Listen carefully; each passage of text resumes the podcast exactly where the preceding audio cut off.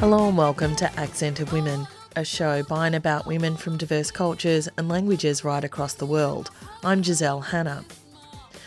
Israel has once again escalated its attacks against the Palestinians, provoked by the right wing Zionist settler movement that wants the government to take control of Jerusalem's Al Aqsa Mosque compound and allow Jewish prayers on the entire site.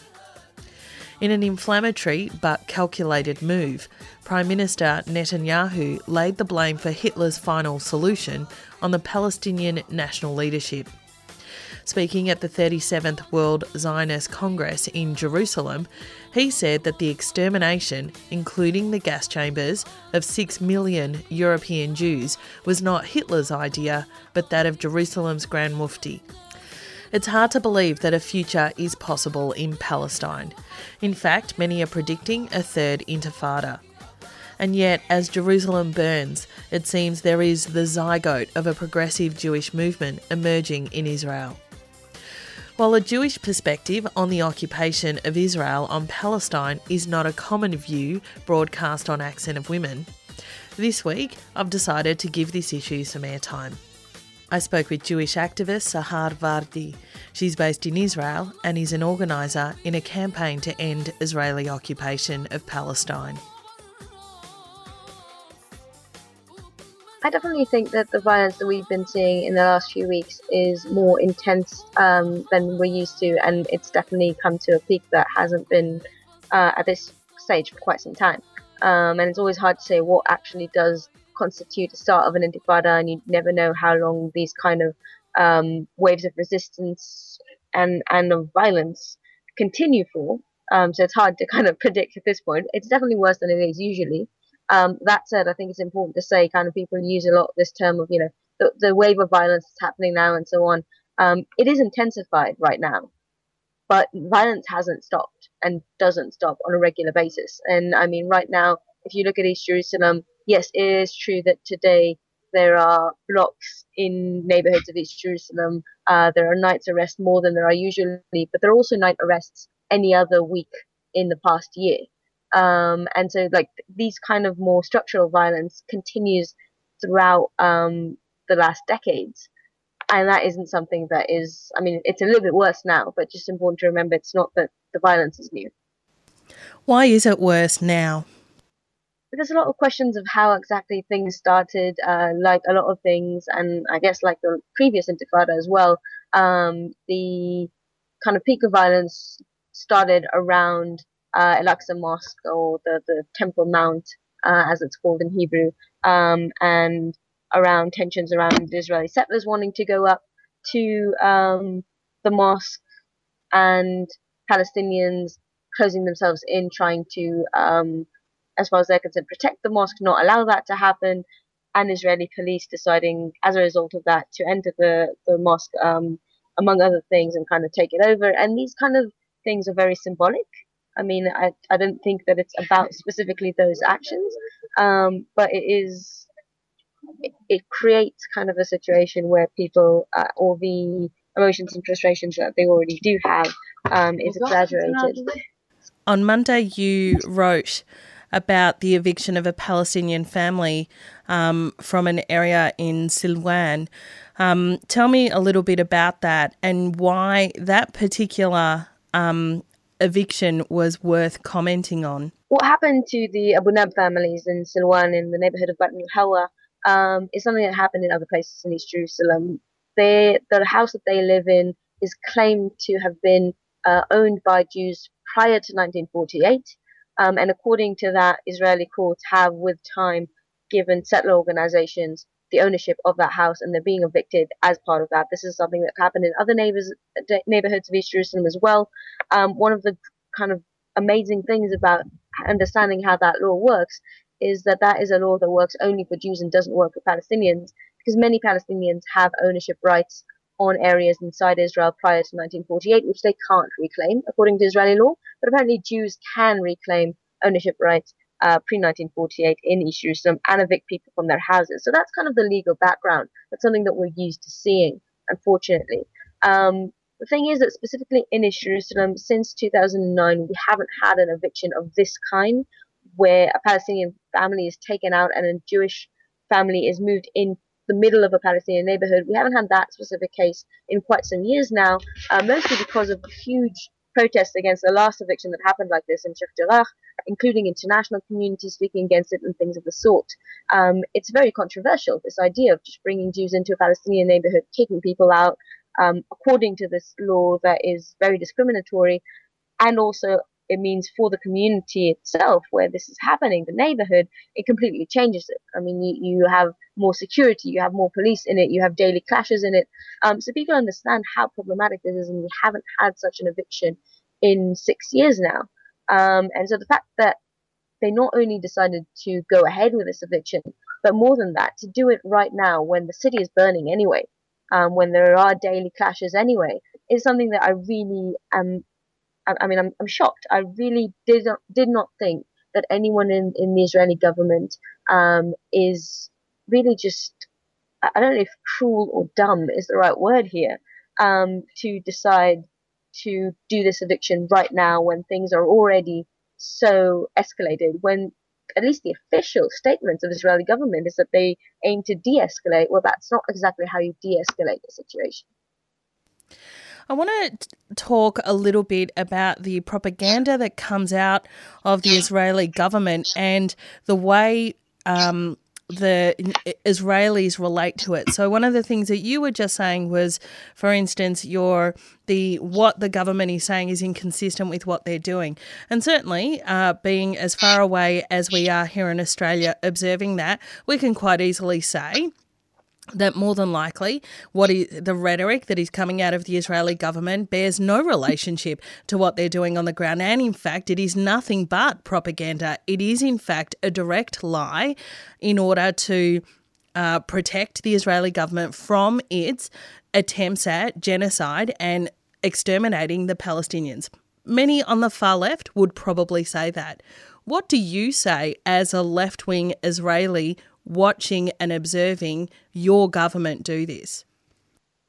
I think, I mean, Israeli politicians have a whole spectrum of what kind of propaganda is used, and I think that Netanyahu last night probably um, managed to pass the spectrum of what we thought is possible as far as incitement uh, in propaganda. I don't know if um, people have heard this yet, but yesterday uh, Netanyahu in the World Zionist Congress uh, organization um, that their Congress, he gave a speech in which he said that the idea for the extermination of Jews in the Second World War was given to Hitler by uh, the Mufti. Um, and so, in a way, blaming Arabs for the Holocaust actually saying it wasn't even Hitler's idea, which is really a level of incitement and propaganda that we haven't heard before um, and kind of exceeds all expectations. But even if we're not talking about these extreme cases, um, the rhetoric within Israeli society, especially to Israeli media and to Israeli audiences, um, is one that actually doesn't try to hide as much of the reality as the rhetoric to the international community, which is obviously, you know, usually very mild. Towards Israeli society, the rhetoric is we have to be tough against terror. And being tough against terror means also, yes, closing down Palestinian neighborhoods. And it's important to actually understand this because what happens right now is that the Israeli political system is at a stage where Israeli politicians have a political interest to actually say they're doing things that are much worse than what they are doing. Um, for instance, demanding complete closure on East Jerusalem neighborhoods, um, complete curfew. Now, these are things that even right-wing politicians know that is not going to happen. Not, there's not going to be a complete curfew over East Jerusalem. But politicians have a political interest to say that in order to be presented as the most tough against terror, kind of the most strong um, person around. And so it's interesting to see how different the discourse towards Israelis is and the discourse internationally, which is all around, you know, it's just about security, just trying to minimize uh, the security threat towards Israelis, which, I mean, obviously, I don't think it's not important. I do want to recognize also, as Israelis right now in these kind of periods, yes, we do live in fear. I do, you know, I work in East Jerusalem. Yes, I am more afraid when I do that. There are incidents of, of attacks. Obviously, I'm not um, saying they're not all trying to minimize that effect But what is not talked about is what does it mean to live under threat and terror as a Palestinian on a daily basis, not only in the last week or two, where Palestinians are terrified, um, but also in the past few years. And, you know, I work a lot with um, child detention and things of the sort. Children get arrested, 14, 12, even 9 year old kids get arrested in Jerusalem on a weekly basis regardless of what's happening in the city and what we kind of feel is, is fear. That is fear. You know, living with that threat is constant fear that Palestinians have to live under. You're a part of a movement of Israelis that are opposing Israel's occupation of Palestine. Tell me a little bit about that. What what is happening amongst the left in Israel? the left in Israel today, I think, is much smaller than it was um, in the past. I mean, if you look at the 90s and kind of the peace decade, um, we see protests of you know 400,000 people coming out talking about even the two-state solution or something that can be recognized as a left. Today, that whole camp doesn't really exist, doesn't really have a voice. You can see that also in the political system. The Labour Party, which used to be, at least in the Zionist spectrum, the left, completely does not exist anymore and has no political um, power, uh, and they don't have a say around two states even, or in general about the Palestinian um, situation. And so that part of the left is really something we can't even talk about. When we do talk about the left today, we're talking about a much more radical left. Uh, we're talking about a left that is not necessarily on the Zionist spectrum, um, and that is much more grassroots, that is working with Palestinians, protesting specific Israeli policies, if it's the walls in, in different villages that are protesting against that, or different kind of aspects of occupation. Um, but that is a very, very small group. I can say that you know last week we had a protest um, last Saturday in Jerusalem with a rather mild messaging that is we are standing together against uh, violence and against the occupation, and very clearly putting the occupation as the focus of um, what's happening in the last few weeks and kind of reminding people that that is the context, which is not that much of a radical message. Um, and yet we had 1,500 people who arrived, which is not bad, but you'd imagine that in such a time of crisis, if there really was a left, you'd be able to bring many more people out to the streets, um, which is what the right wing has managed to do. So today we're talking about very, very small left wing um, that I do think is important to say that still exists and is still active, but in many ways is one that we can't really trust to make the change. Um, and this is something I can say very sadly. I don't believe that we, as a left in Israel, have the way to speak to Israeli society and the traction with them in order to be able to actually create a political change here. And in that, on that level, we really do need the help of the international community to help push in that direction. I'll come back to how can the left in Israel affect change. I want to ask: Are the left wing um, demonstrations by Israelis uh, significantly repressed by the government? What kind of government pressure do you come under? Honestly, in the past few weeks, uh, not at all. For instance, the protest that was organised on Saturday had police uh, permits. Officially, also had police protection.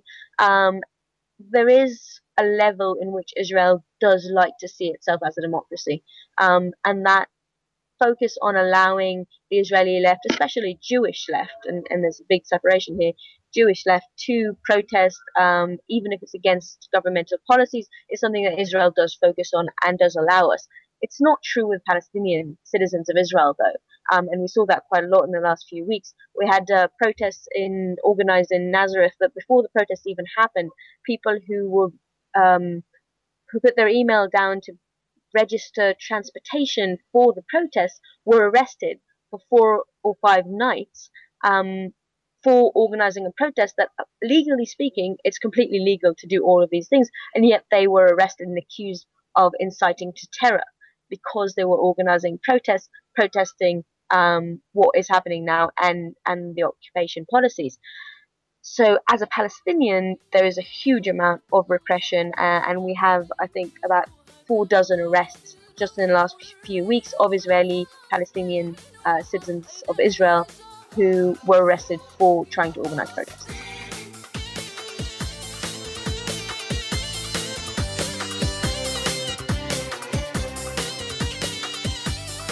And on community radio stations right across Australia, you're listening to Accent of Women. I'm speaking with Jewish activist Sahar Vardi about a growing progressive Jewish network calling for an end to Israeli occupation of Palestine.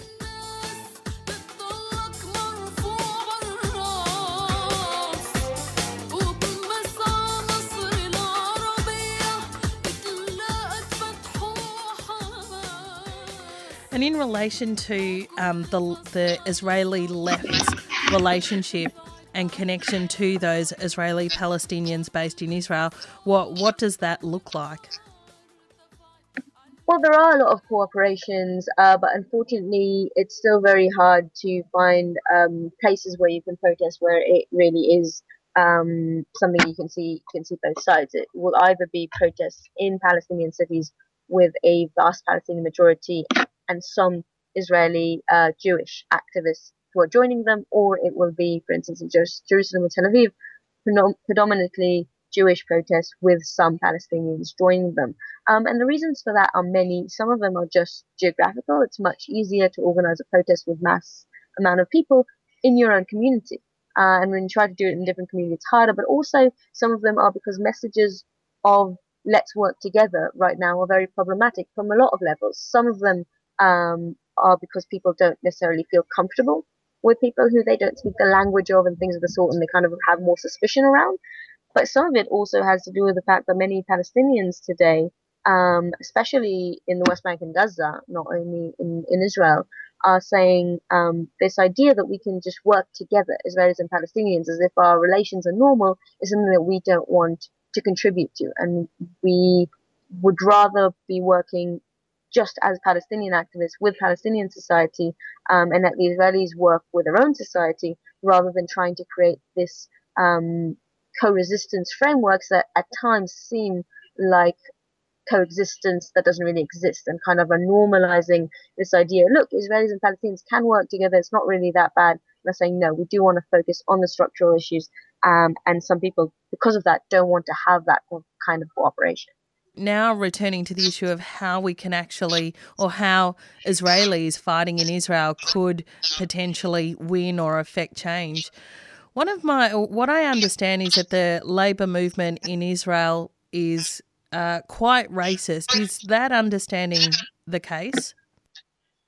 Yeah, definitely. I mean, the head of the opposition, who is the head of the labor movement, um, while things were happening now in the last few weeks, he was one of the people who was first to suggest curfews and collective punishment on East Jerusalem uh, because of what was happening. So when you have that as the so-called left, um, yeah, it's very easy to say it is a very racist movement, and a lot of the people within it who are less racist, who are more to the left, uh, just shy away from these issues because they know that if they will talk about it, um, they're going to lose their their place in the, their seat in the party. What what would it take to move the um, Israeli labor movement to the left. Is that even a, a possibility?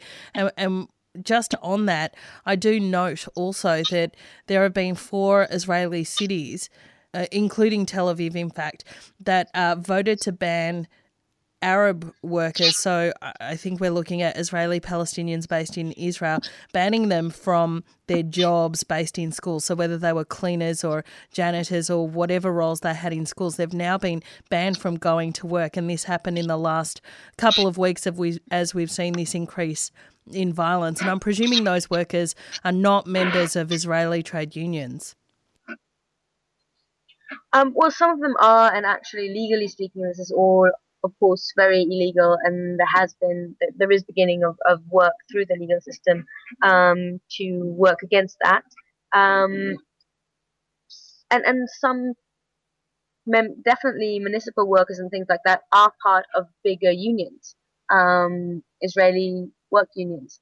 The thing is about Israel is that the work unions today are not a strong political power anyway, and within them are very divided. It's a question of will a work union actually care about that when a lot of the people in it and a lot of the people running it will be people who speak the same rhetoric of, you know, we understand that it's unfortunate for these people to not be able to come to work right now, but our security is the priority and things like that, which is what the municipalities have been saying. So that discourse is so entrenched within Israelis that it's also entrenched within different unions and things of the sort. So that's not, you know, a place you're kind of going to see uh, the solution come out of. And also to take into consideration that unlike other countries, um, Israel is not one in which work unions are such a big political power anymore, at least. It was in the beginning. So that is important to kind of mention that. And you argued that really the only way forward is to link up internationally or to get support from the international community to push Israel to a position of, well, I'm presuming peace and non occupation, although I can't really see how that would be possible.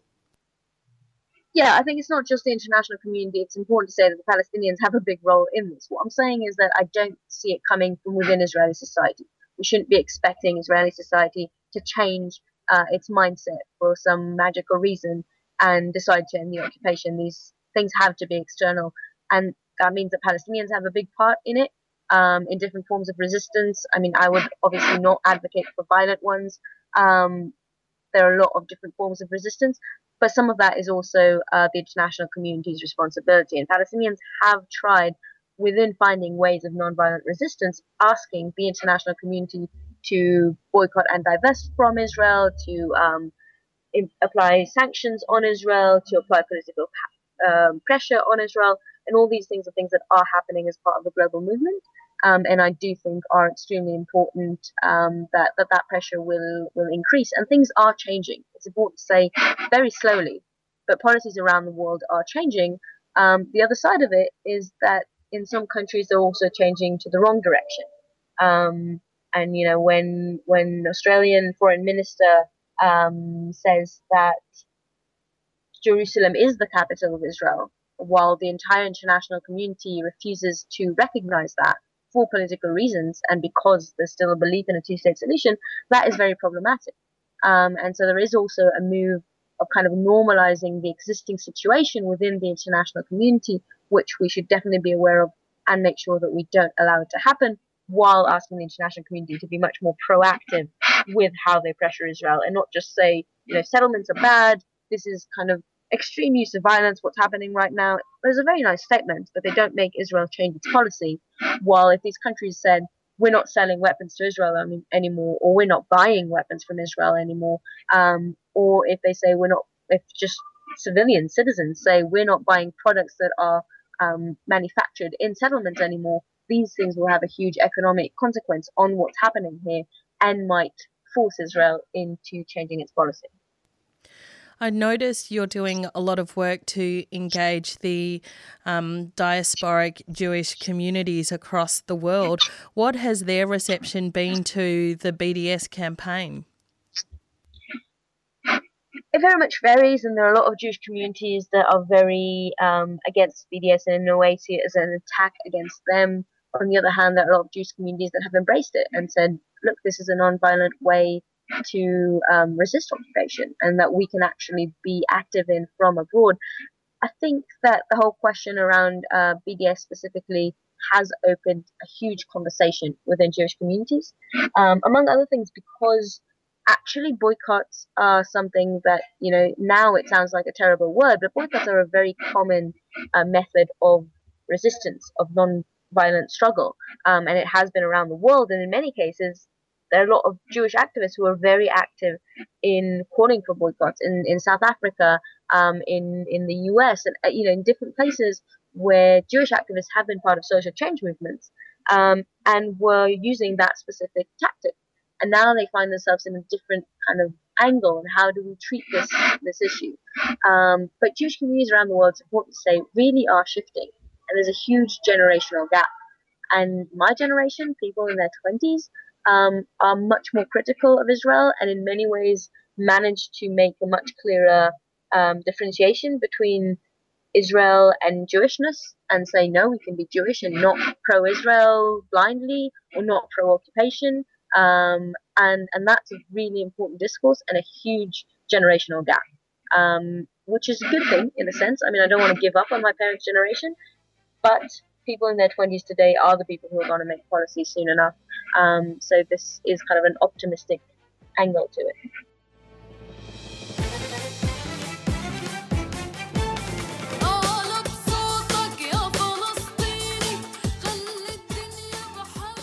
That was Jewish activist Sahar Vardi about a growing progressive Jewish network calling for an end to Israeli occupation of Palestine.